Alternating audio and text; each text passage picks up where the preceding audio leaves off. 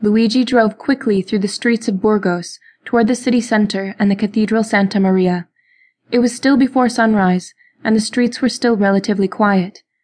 Marie pulled out her mobile phone and dialed the number the housekeeper had given her. She had no idea of what she was going to say to the guy, but if by some strange chance he answered the phone, she intended to give him an earful. Should we call in the local police to assist? Marie inquired of Luigi. Luigi paused to think for a moment in between yawns. He had been up for thirty hours straight and was starting to feel the effects. Let's wait until we can get to the cathedral and then make a decision.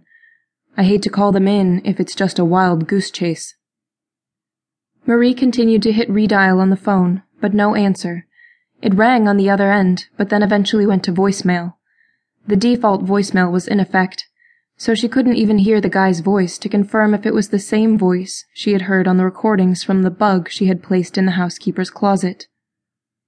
Anything? Luigi asked. No, it just rings and then goes to voicemail. I left a message, but I'm going to text them too. Marie pressed the message button on her iPhone and started to type a text message. We know who you are, what you have done.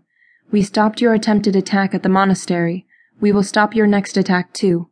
Turn yourself in now, before it's too late. What did you say? Luigi asked. You know, the usual. We know what you are doing and turn yourself in before it is too late. Kind of absurd, I know. I don't actually think he will turn himself in, or reply for that matter, but I hope it at least shakes him up. Marie's phone chirped. The message read, You may have prevented the first bomb, but you will not stop the next one. Destruction is imminent.